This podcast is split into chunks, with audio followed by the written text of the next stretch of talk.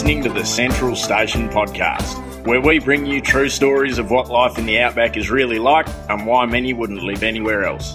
So, pull up a stump, pop the billy on, or crack a cold one as we talk to the men and women who call some of the most remote parts of Australia home.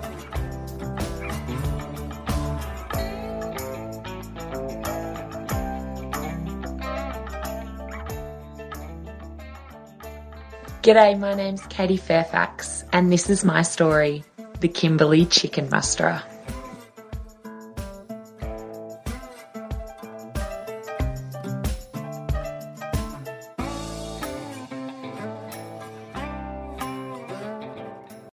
On a scale of 1 to 10, how dangerous is a chicken? I mean, compared to the feral bulls, snakes, crocodiles, wild cattle, and dingoes that live in the Kimberleys, I wouldn't have thought a chicken could be any worse than a three. And let's face it, it'd have to be a pretty mean looking chicken to score that high. But then again, I never thought that garden sprinklers were very dangerous either.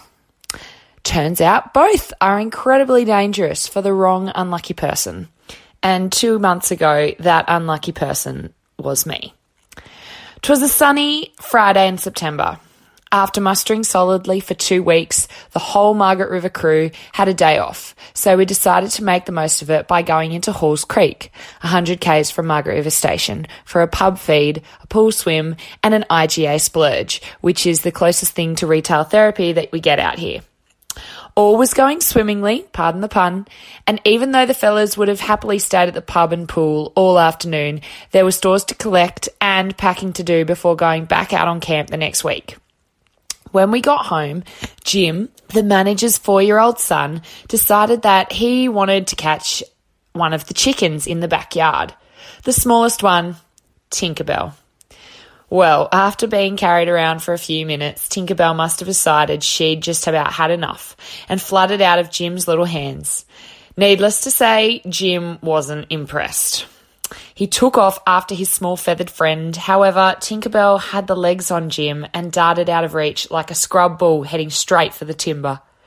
Jim pulled up. His eyes began to well with tears, his bottom lip quivered, and I decided to take immediate action because nobody wants to see a four year old cry, especially when the solution is as easy as catching a tiny chook. Or so I thought.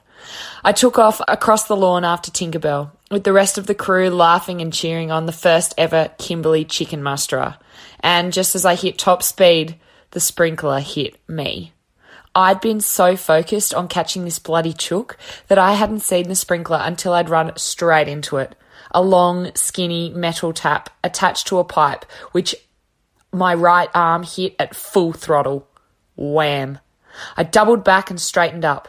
A white hot pain shot through my bicep, but I didn't look at it, assuming that I'd just lost a little skin and would develop a hectic bruise to show off at the next rodeo.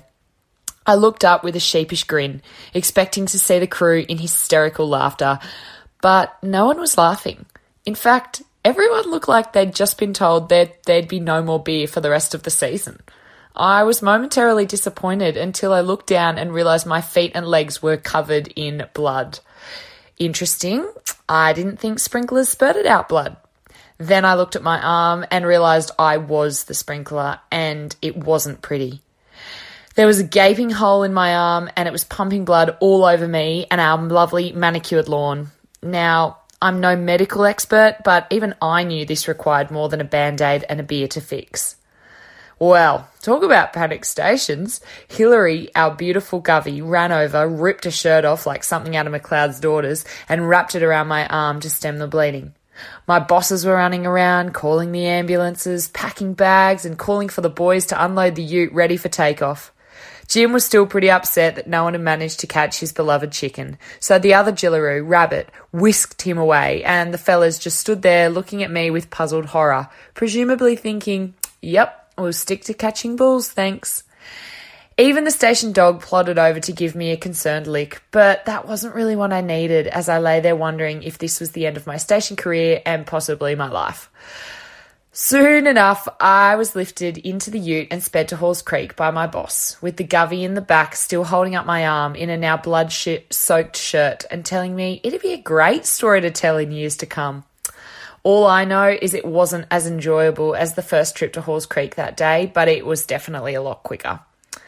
Arriving at the tiny Halls Creek Hospital, I was put on every painkiller they had available and told I'd probably be home that night after a quick stitch up job. Then the doctor realised it was a bit out of his league, and I was promptly flown to Broome Hospital by the Royal Flying Doctor Service.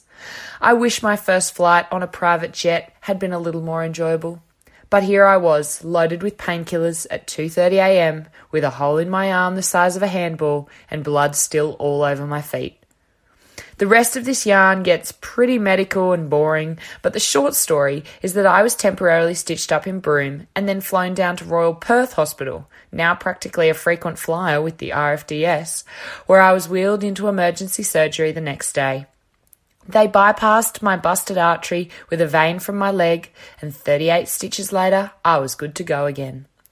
After a lot of worried calls from Mum, I headed home to Margaret River, where they welcomed me back with hugs, cheese platters, and a few too many chicken jokes songs.